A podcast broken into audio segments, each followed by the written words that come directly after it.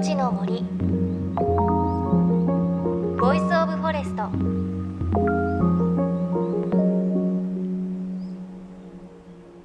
おはようございます。高橋真理恵です。JFN38 局を結んでお送りします。いのちの森 Voice of Forest。この番組は森の頂上プロジェクトをはじめ全国に広がる植林活動や自然保護の取り組みにスポットを当てるプログラムです。各分野の森の賢人たちの声に耳を傾け森と共存する生き方を考えていきます。さあもうそろそろ夏を迎えますね。東北では牡蠣がシーズンの終わりを迎えました。いわゆる旬の名残です。で実は私先日まさにそのシーズン最後の東松島の牡蠣をいただいてきました。もう本当に身がぷっくらとしていて甘みがあって美味しかったんですよね。なんか特徴としてはあんまりこう牡蠣の臭さというかえぐみが全然なくってあこれもずっと食べてられるかもって思うそんな牡蠣でした。さあそして今朝は5月30日土曜日に宮城県岩沼市で行われた千年希望農家植樹祭のレポートをお届けします。岩沼市では震災後のまちづくりの一環として2013年から市の沿岸部を利用した森づくりを続けています。私もこの番組を通じて森づくりを初年度から取材していますが今年もその模様をお伝えしたいと思います。JFN38 局をネットしてお送りします。命の森 Voice of Forest。今日も最後までお付き合いください。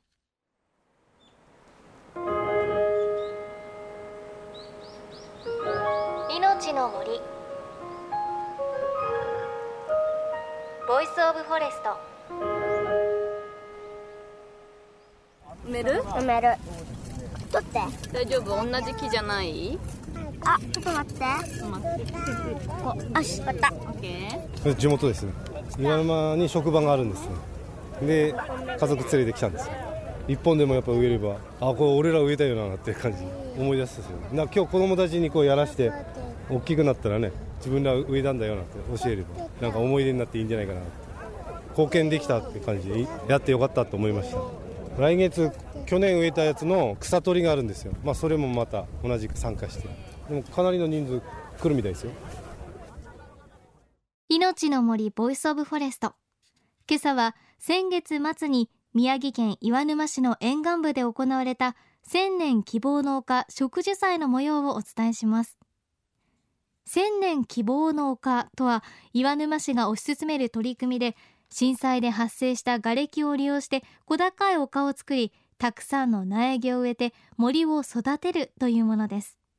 その苗木を植樹するのが地元岩沼そして全国からのボランティアの方の力です。子供に木を植えさせたいという家族連れもたくさん参加していました。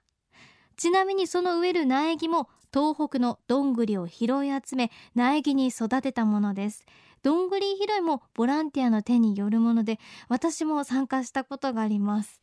そして今回の植樹会場にももちろんいらっしゃいました。岩沼市と協力してこの植樹に取り組む瓦礫を生かす森の頂上プロジェクト理事長の細川森弘さん。ボランティアの方に混じって丁寧に木を植えていました。今回の植樹であの計画の予想半分を植えることになったということであと残りこう半分のところまで来てるのかなと思うんですがね、これで7つマウンドができたわけですよね、であとこれから3年間で8つマウンドを作るわけですね、それで全部で10、えー、と17万本になるのかな、岩の中でね、はい、これから楽しみだと思います。はい実際にあの先ほどこう理事長を探していた時に皆さんと本当に一緒になって食事をされているのでどこにいるのか見つけるのが大変なぐらいだったんですが。まあ畑をちょっとやってますからねあの本当にあのなんていうのか、まあ、土いじりっていうのは本当に楽しいですから、はい、何も難しいことないのでやっぱりやったっていう達成感がねあのボランティアで来ていただくとあると思うんですよ。だからぜひあの多くの方々に特に若い方々に来ていただきたいですね。こうして少しずつですが人々の手によって確実に森が増えています。岩沼市では今回の植樹も合わせて3年間で15万本の苗木が沿岸部に植えられました。2017年度までに合計30万本余りを植樹する計画です。で去年の植樹会場を見に行ってきたんですがもうすでにこう大きいものでは私の胸というか肩ぐらいのね高さまで成長している苗木もたくさんありました。あと周りがこう芝生になっているところもあるのでそこで親子でキャッチボールしているそんな姿も見られました。で今後はこの苗木をちゃんと大きな木に森にするため世代を超えて森を受け継いでいく必要があります。実は岩沼市長も前の市長からプロジェクトが引き継がれています。岩沼市菊池市長にもお話を伺いました。前の井口市長と一緒にですねこの計画を作ってまいりましてこれを完成させることが岩沼市民の生活の安全につながっていく。いわゆる津波対策の一つでもあるわけですからこれをぜひ完成させたいというのは私の最初からの思いでした。植樹は引き続きあと2年間やって完成させたいと思うんですが管理面についてはですねやっぱり草との戦いもあるんでねあの植えて大体4年から5年ぐらいは木が低いがゆえに草に負けてしまうその時は我々が手を貸して草を取って伸ばしてある程度の高さまでいくと今度は草に負けない木になるんでそこまで管理をしなきゃいけない。それは草との戦いになるわけですね。ですからそれをみんなの力を借りて昨年はあの育樹祭っていうのをやったんですけどね。それは木を育てる育っていう字なんですけどもそういったイベントをして植樹と一緒に育樹にもボランティアの方々をお招きして芋煮会やったりイベントをしながら草を取っていただくっていう方法を取ったんですけどね。またそうやってあのお手伝いいただければそういった形でやっていきたいと思ってますけどね。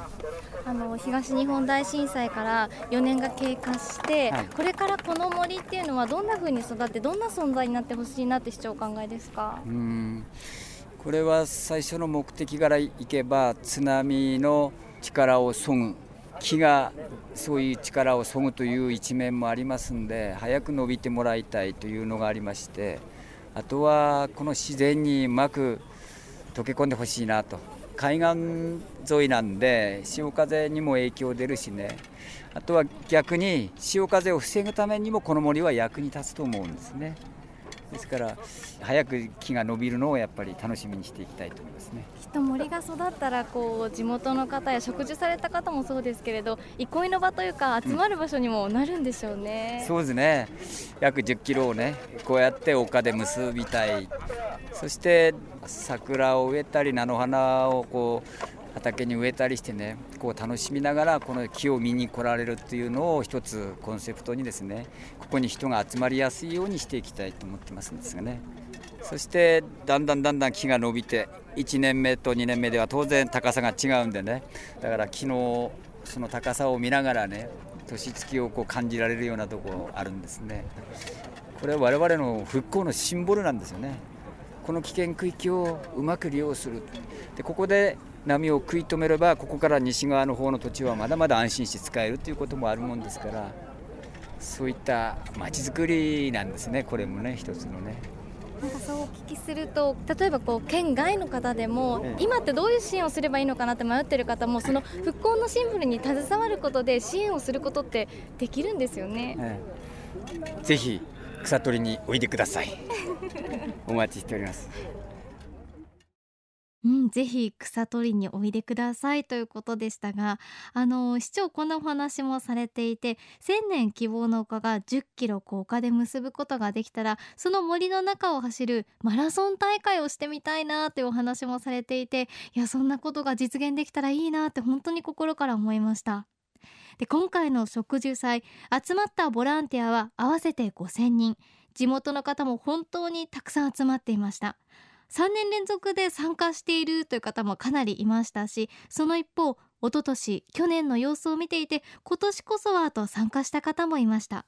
そんな方々の声です。私は地元です。岩沼。初めて参加してよかったね。一度来たかったのね。近くにいてね。みんな来てるのにね。自分もやってその成長を見たかったね。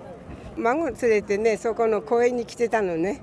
だからもう変わったなと思って、うん、今日ここに登ってみたの。何もないね。ほら木もね松もね。いやここは本当にほら海はもう松林があってあんまり見えなかったね。子供たち連れて海ほら来たよ。水遊びね。それもできないわねなんかね。あの今日ちょっと参初めての参加でしたんですけどでこの苗木が今後100年先200年先何年先までもこう皆さんが伝えてあの守っていっていただけたらいいなと思いまして。社会人1年目です。1年目です。はい。幼馴染で地元の地元の。はい。幼地馴染で。元はどちらですか？宮城の栗原ですね去年初めて参加させていただいてすごく、はい、感動という感動なんたすなんだろうね。思い出に残ったのでまた今年も力になれればなと思って参加させていただきました。ここに来る前に去年自分たち植えたところ見に行ったんですけどやっぱりまああんまり大きくまあ少し大きくはなってたんですけどすごく嬉しくてこれから2年3年と、まあ、来年も参加しようかなと思っているので徐々にこういう緑が増えていくところを、まあ、自分たちが大人になってもうさらに大人になってから本当に楽しみに毎年参加これからもしていきたいと思います。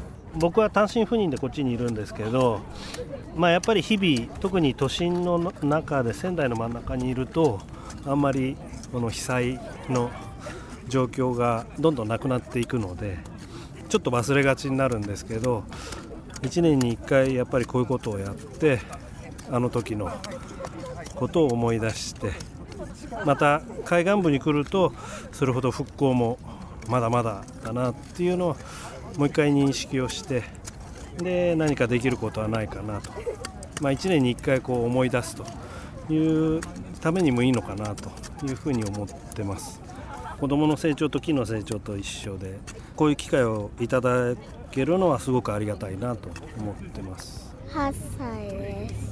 虫とかいるからそんな好きじゃないけど、うん木を埋めるのは好き。やっぱり1年生の頃からあの木を埋めてきて楽しくなって好きになれた。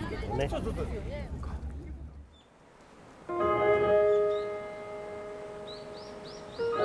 命の森 Voice of Forest。命の森 Voice of Forest。今朝は5月30日土曜日に宮城県岩沼市で行われた千年希望の丘植樹祭のレポートをお届けしました。私も植樹祭何度か参加させていただいていますが本当に思うのは様々な場所からいろいろな思いを持った方が集まってくるんだなという感じがしました。お話にもありましたけれども、まあ、100年200年先まで伝えてもらいたいという思い。1年に一度この日に思い出したいという思い。あとはちょっと印象的だったのはなかなかこう心の整理ができなかったけれど今日やっと来ることができましたという地元の方もいらっしゃいました。